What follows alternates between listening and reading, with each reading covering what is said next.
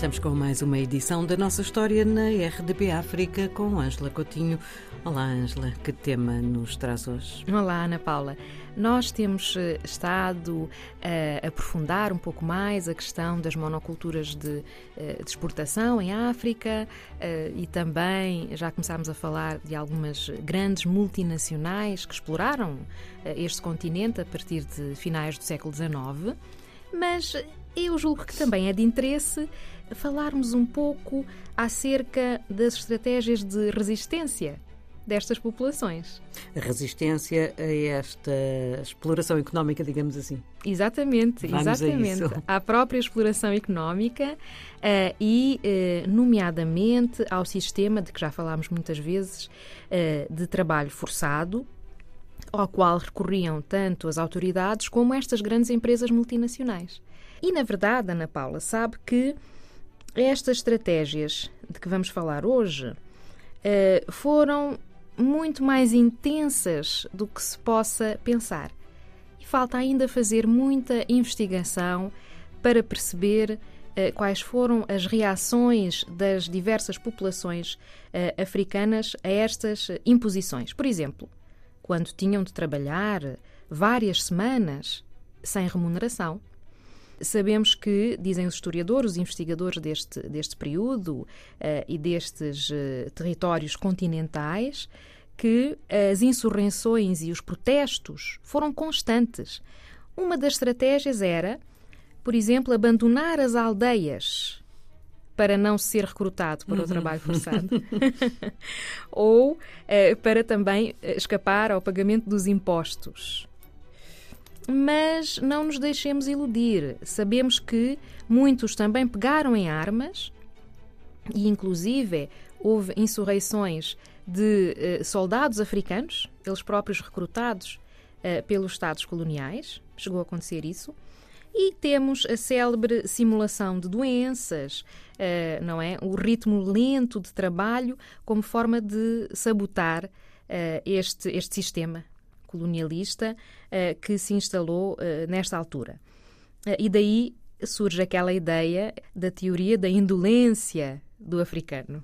Era uma forma de sabotagem e uh, os, uh, especialistas que se dedicam a estas questões uh, dizem que nos relatórios dos administradores, enfim, toda a administração colonial, é muito frequente, vem muitas vezes narrada esta situação das pessoas que eh, eles consideravam que tinham repugnância pelo trabalho, com certeza. Tinham repugnância pela exploração.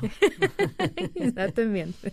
E houve mais: sabotagem de equipamentos, entrepostos queimados, roubo de armazéns uh, destas grandes companhias e também até de negociantes locais, destruição dos meios de transporte e de linhas de comunicação e entre estes que eh, atravessavam as fronteiras eh, quando estivessem perto de outros, de outros territórios, não é?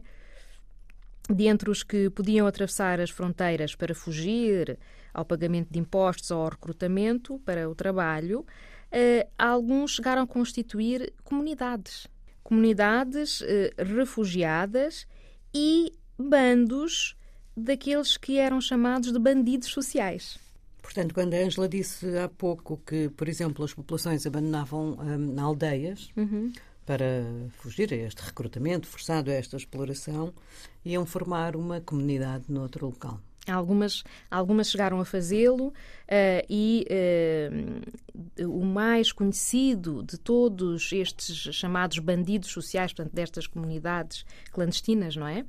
Uh, na, na, época, em finais do século XIX, eh, era de Moçambique e foi chamado de Mapondera, era este o nome pelo qual era conhecido.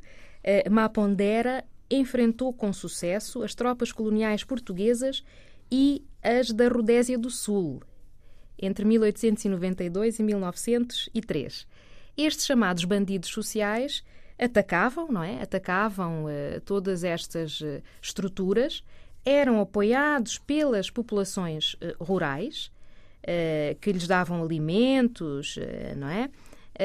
E pensam os historiadores que terá havido muito mais grupos destes, comunidades e estes bandidos sociais, muitos mais do que se possa pensar atualmente. Daí a Angela ter dito no início da nossa conversa que é um domínio que carece ainda de bastante investigação. Uhum, exatamente. É necessário compreender uh, o que acabou por ser, ao fim e ao cabo, é o que se depreende, uh, um, uma situação que foi criada de enorme desorganização, não é? Uhum. Desorganização uh, destas comunidades e destas, uh, e destas sociedades. No fundo, o que temos aqui são grandes movimentos, então, de autodefesa. Exatamente. Angela, obrigada. Até para a semana. Até para a semana, Ana Paula.